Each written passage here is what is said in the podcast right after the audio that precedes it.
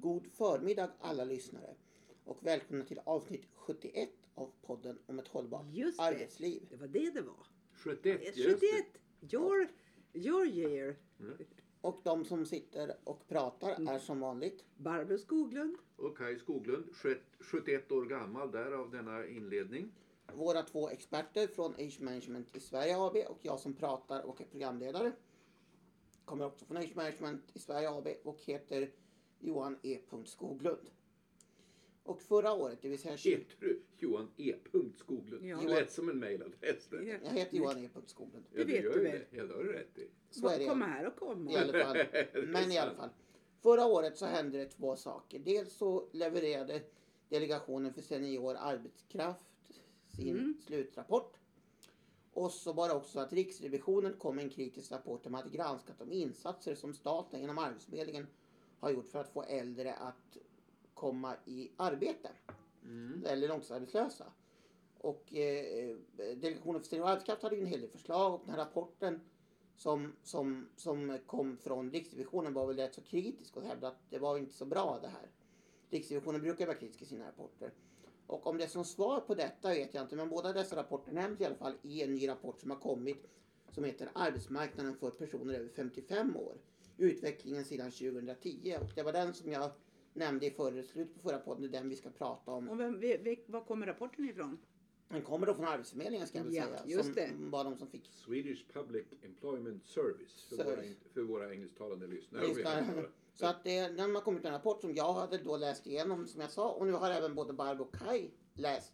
Och den är ju väldigt aktuell. Den är daterad den 8 november i år. Ja, just det. Den Och när vi inte- spelar in det här skriver vi den 22 november så den har cirka två veckor på nacken. mm. Ja, Du börjar. ja, jag har ju fått i uppdrag att stå för den trista statistiken och sen ska Barbro få stå för de spännande kommentarerna. Så det får bli dagens arbetsfördelning. Ja, vad säger den här då? Ja, det är lite motsägelsefullt kan man säga. Det handlar alltså om eh, personer över 55 år. Eh, Och upp till och- 64. Eh, ja, precis. Eh, de går faktiskt till eh, 74. Ibland, men inte. Och då är det så här att eh, arbetskraftsdeltagandet hos den här gruppen, den har ökat Mm. faktiskt. Och eh, ända från 55 upp till 74 år. Vi ska säga att om man tittar på de senaste tio åren. Ja, just det är viktigt. tioårsperspektiv. Det är tioårsperspektiv. Det var bra att du sa det. Jag hade tydligen inte full koll på statistiken. Därav rapportens namn från 2010. Ja, just det. Nåväl, och då förklarar man, jo det är en höjd genomsnittlig utbildningsnivå. Tror man är en bidragande förklaring. Alltså folk som är i arbetskraften har längre utbildning. Jo. Jag gillar ju inte det där med hög och Låg, låg men det är utbildning. det Det är, längre, kortare och Ja. längre. Mm. Det är tidsperspektivet vi ska prata om. Mm. Än en gång. Om vi nu får återgå till statistikexercisen Ja. här. Nej, det är inte bara statistik. De säger också att det beror på förbättrad genomsnittlig hälsa och arbetsförmåga i högre åldrar. Och benägenheten att arbeta har ökat. Kanske, det står inte här, men kanske på grund av att pensionssystemet har kom- börjat slå igenom. Det kommer lite längre ner i, det här är ju sammanfattningen som du refererar Ja, till. Men, ja. men man lyfter fram att det, det, är, alltså det är smart att jobba längre. Ja, man säger det- att det är en utveckling som är nödvändig för att belastningen på välfärden inte ska öka. Mm. Och också för att underlätta kompetensbristen inom flera sektorer. Snart Typ. nog alla sektorer höll jag på att säga. Ja, apropå våra, vå- vår dagliga omvärldsbevakare. Som vi konstaterade i förra podden. Ja. Just det. Men samtidigt så möter den här, och då tittar man på åldern 55 till 64, så möter men deras arbetsmarknad tuffare än de i, i, i de yng- yngre åldersgrupperna. Och man talar om utpräglad åldersdiskriminering. Och där Och det- hänvisar man till den här Ja. seniorrapporten. Och det, betyder, och det som framförallt är tydligt det är ju att långtidsarbetslösheten är högre bland arbetslösa i åldern 55 till 64 år än övriga åldrar. Mm. Så man kan väl enkelt säga att om man är lite äldre på arbetsmarknaden och blir arbetslös så har man ganska svårt att ta tillbaks in på arbetsmarknaden. Framför allt om man har en kort grundutbildning. Det är ju det och ändå en sämre hälsa. Har man en bättre Och- hälsa och en längre grundutbildning så är eh, det möjligheterna större. Och man talar därför om inlåsningseffekter Japp. för de äldre som har ett jobb. Eh, det, Det vill säga man törs inte byta. det är så att man, man, eh, man klassar de som har störst svårighet på arbetsmarknaden. Och då är det fyra grupper som man lyfter fram som har en, som man säger, lägre konkurrensförmåga. Och det är alltså de, eh, det är åldersgruppen 55 till 64 och till, till de här grupperna hör också, kan vara intressant att nämna, just personer som saknar gymnasial utbildning, som du nämnde, personer födda utanför Europa och personer med funktionsnedsättning som medför nedsatt arbetsförmåga. Så de fyra grupperna är alltså de som har svårast att komma tillbaks ut, i- eller komma ut i arbetslivet överhuvudtaget. Ja, rapportens sammanfattning avslutas bland annat med konstaterande att arbetsgivaren har ett eget ansvar att se till att de, att de arbetssökandes kompetens tillvaratas oberoende av ålder. Ja, det, det kan man säga var väl ändå statistikdelen av det här. Nu kan du Barbro ta över och Mm. reflektera över det här. Ja, det, och när man då läser vidare i, i, i eh, rapporten, jag kan ta den. Yes, and Så, så är det så att eh, jag har skrivit som, som eh, nyttoperspektivet. Mm, Alltså det, det är ju så att, att de, de, eh, när man går på deras slutsatser så är det så här. Det som jag tycker är intressant och som vi brukar lyfta fram. Det, det är vi som säger nyttoperspektivet. Men, Mm, men mm. det, det, om vi tittar på då oaktat den här, den här statistikbakgrunden. Ju kortare grundutbildning du har desto svårare är det att ta sig in på arbetsmarknaden. Mm. Och framförallt, och då den inlåsningseffekten, jag vill bara, det är ju då att du, att du blir kvar i samma jobb. Därför att du vågar inte eller har inte möjlighet så att Att säga byta. att byta. Mm. Och det kan ju också betyda att man är inlåst i arbetslöshet. Mm, mm, Så att, mm, och för mm. de förklarar inte riktigt vad de menar med inlåsningseffekt. Men det betyder ju att du inte, att du, du är kvar så att säga i, i, i den ställe där du har.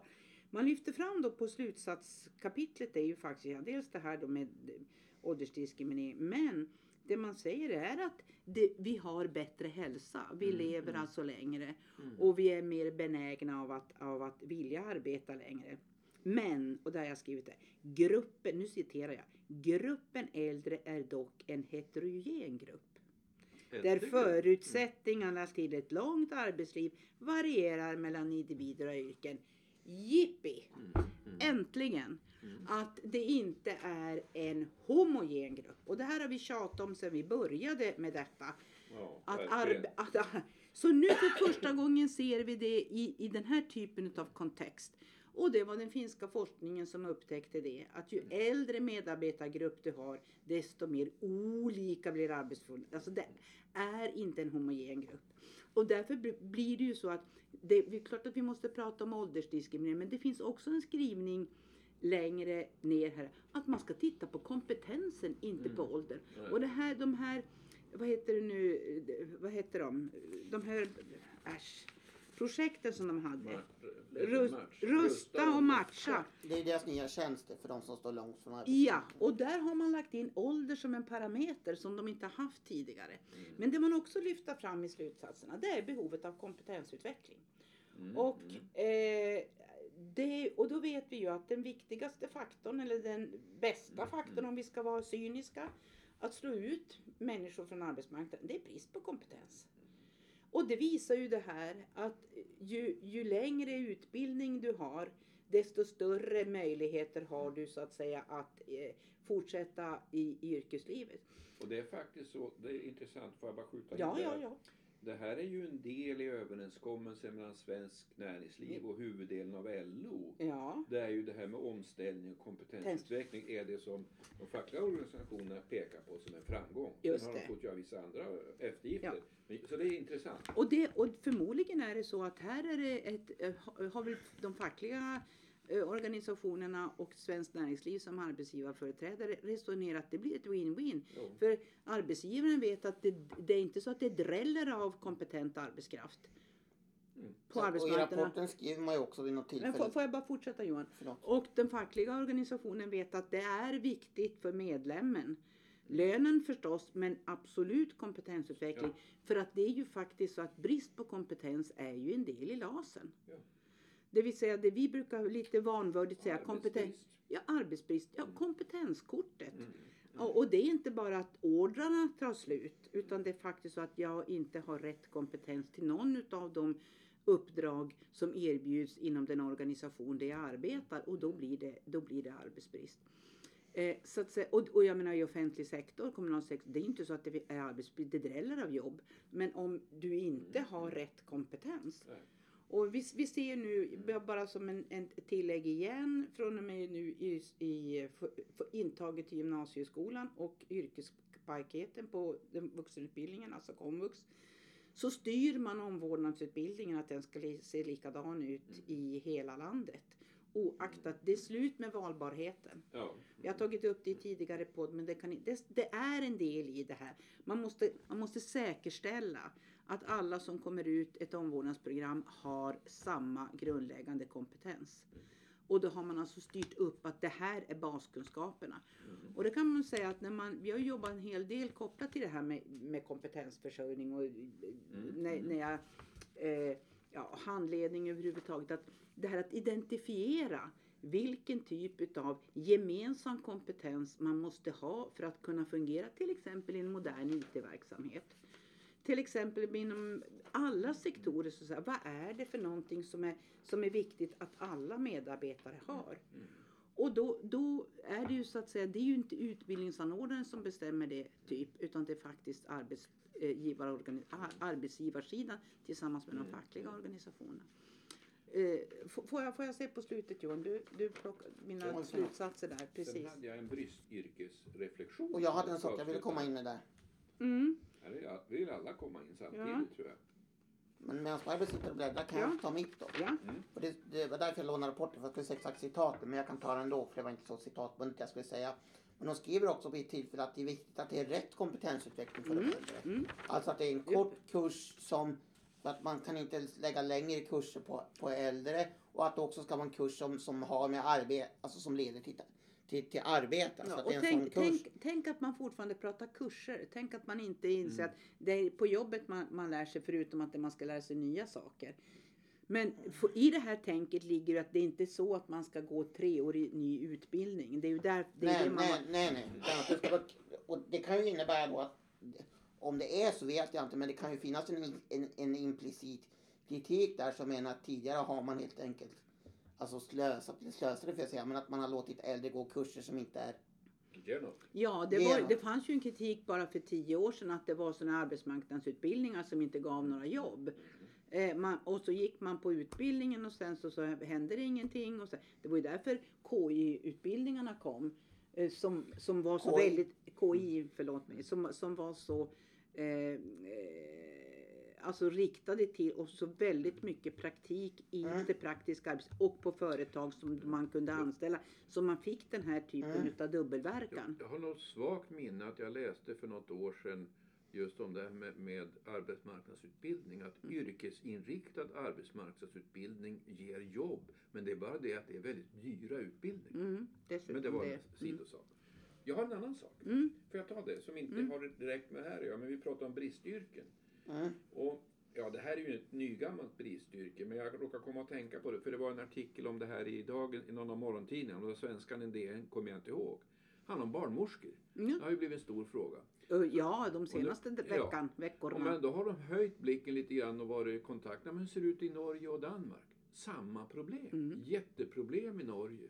Man får stänga förlossningsavdelningar och så vidare. Och så är det ju så ojämn belastning. Och inte nog med det. Det här är ett globalt problem. Vet jag inte, jag vet inte om det är en tröst eller inte, men, men det är ett problem som slits med på många håll och kanter. Och det tyder på att det finns nog inga riktigt enkla lösningar. Nej, men det är ju så här att de, det började ju som en, ett, ett om, nu menar, eh, Mm. heads up, alltså det handlar inte om att back to basic eller var bättre förr. Men vi kan ju ha lite, det är ju inte så länge sedan som det var alltså morskor som jobbade ensamma ute i, i, i byar, i glesbygd och så vidare. Eh, det, det finns ju litteratur som beskriver det här. Kerstin Ekman har gjort det på ett lysande sätt i en trilogi. Eh, om det var nu Jämtland, Härjedalens inland och skidåkning och kallt och eh, alltihop det. Och, menar, och det är inte så, det var förra sekelskiftet. Men det betyder ju Barbro, det jag får en association. Det är ju Mm. ungefär som att bankerna har ju tvingat, vi får ju göra allt mer jobb själva. Mm. Det är samma modell här, folk får börja försöka föda hemma och klara sig själv. Det är ju, det är ju en Då är del. det tillbaks till Missenträsk eller var hon kommer ifrån. Ja, nej, det var, nej, det är Ja. Sara Lidman som Ja, det var Sara Sara Lidman. Lidman. Du, du är inte så Ja, men jag är ju rätt, äh, rätt region. Du, nej, ja, vi ser, ser Okej, så. vi lämnar. Vi lämnar. Nej, men nej, det var väl lite mera skämtsamt. Men alltså Mm, det här är ju, det är ju så, eh, den industriella trygghets... Vi ser, vi som bor i ett län där man har lagt ner en, en BB-avdelning i, eh, i Kiruna i kraft av att det var för få förlossningar. Piteå är nedlagt. Pidlar nedlagt. Och jag läser på första sidan, det var väl i söndagens DN eller Mm, svenska. Och då handlar det om hemavan. Mm. Alltså om, om, och det, det närmaste är Lycksele och det är 30 mil Och de dit. stänger tre veckor under jul och nyår. Exakt. Och då måste denna förstföderska ner Mm. till Skellefteå eller Umeå som är 50 mil. Mm. Och hon vet inte, och hon, hon sa, jag, jag vet ju inte hur det ska kännas. Hur, hur, hur ska det här vara? Och på skrikiga vägar, det var kanske lite överdrivet att vi kör i 30 när det är så, men, men eh, när det är skrikigt på vintern. Men i alla fall, snöstormen kan ju vara lite besvärlig. Ja. Jag vet inte om det är en tröst att det finns alltid de som har det värre. Eh, Gravida kvinnor på Spetsbergen, om jag kommer ihåg att läste Mm. de får sjunde graviditetsmånaden. Då, Då måste de. de. dra ner till, till, Till- fastlandet Ja, och vara där. det. Och det är klart att vad som händer är väl att man börjar ta, eh, uppmana dem att åka ner och bo på patienthotell Ja. under ja, vad det nu tar på slutet. Nej men då hade vi väl ändå kommit vid sidan av. Nej men det här handlar om, om bristyrken. Ja, ja visst. Det var ju det det var Det frågan var det om. det var. Mm. Ja. Jaha, programledaren. Mm. Är vi färdiga? Det, det kan, om- vi nu pratar om det. Det kanske är så att man ska utbilda eh, delar av distriktssköterska. Det är ju en specialistkompetens med, med morska. Problemet är ju att man övar sig. Ja. Det är ju det som har, om vi nu ska avsluta, jag menar, Mm. vi, vår yngsta son är, fyller 40 till sommaren. Då var, hade man lagt ner BB i Kristinehamn. Mm. Och vi fick åka till Karlstad, fyra mil bort. Där på grund av att kompetensbristen. Gamla kirurger var också utbildade förlossningsläkare. Ja, Medan kunde däremot förlösa. de ja, kunde förlösa. Ja. Men de nya kunde inte det för det var en specialitet och därför så fanns inte tillräckligt kompetens dygnet runt i Kristinehamn. Och det här är alltså 40 år sedan. Det är ju fortfarande så att för att det Om vi nu man, ska ska, du, ska du ha en säker förlossning ska du ha tillgång till barnläkare och eh, kirurgisk Jo, kompetens. precis. Jaha, Men, det, men alltså visst är, Jo, det, fa, jo. visst är det fascinerande? Ja, ja. Jaha, Mm. är programledare. Ja, Vad händer nu? nu ska vi väl säga tack och god dag tänkte jag. Tack och god Har dag. vi poddat något mer i år tror du? Jag hoppas att vi hinner med en podd nummer 72. Mm. Absolut. Men vad kommer det handla om? Vet vi det? Jag hade funnit lite planer på det, ja, för jag tänkte prata, eller bristyrke är väl kanske fel, det är också det, men en intressant aspekt av det här när ni pratar om, om, om förlossningsvården är att det krävs ju ett visst, alltså man säger att det måste finnas ett visst antal förlossningar Och per, öva sig på. per år för att öva sig på. Mm. Och även om det kan vara en liten tråk, knepig övergång så är det så att det har, det har varit en livlig debatt på sistone om det här med gymnasieskolor i små kommuner. Ja, Och nyligen har man haft Ja. en folkomröstning i en kommun i Norrbotten om man Ja. skulle behålla gymnasiet eller det inte. var en ganska bra övergång. Det var Och, och detta fick eh, Malin Expre- Sevi. skriva på Expressens ledarsida att skriva om snälla lägg ner, gym, lägg ner gymnasieskolorna för elevernas skull. Mm, jag läste det. den, du skickade den till mig och jag läste den här på Oh, ja. tidigt söndag morgon. Och det tänkte den Och var, då, och, och, ja, och då tänkte, jag att, tänkte jag att det där kan väl vara ett intressant poddämne. Alltså te, för om vi nu pratar om ett, om ett hållbart arbetsliv, då menar jag inte bara för, för, för lärarna men också för eleverna. Alltså framtida arbetskraften och hur ska vi, alltså hur, hur ska vi se på det här med ur, ett, ur, ur perspektivet av ett, av ett hållbart arbetsliv. Både för de som jobbar som lärare och de eleverna som på gymnasiet sen ska gå ut i arbetslivet. Mm. Så det tyckte jag vi kunde prata om nästa podd. Men det är Det inte finns förankrat hos Nej, det är jag- inte förankrat hos mina två podd Ja, men jag, jag, jag röstar för den och då Ja, är du, vad Då säger är du jag då? automatiskt med. Absolut. Jag brukar säga jag gör som du gör. Eh, Tar det du Och då tar. hoppas vi kunna göra en liten 70, Yes. 72 podd innan vi går på julledighet. Skolans värld, vad trevligt. Mm, mm. Men då säger vi... Apropå kompetensutveckling. Utveckling och och då säger kompetensförsörjning. vi väl he- hej då. Då säger vi hej och tack. Hej då. och tack. Hej och tack.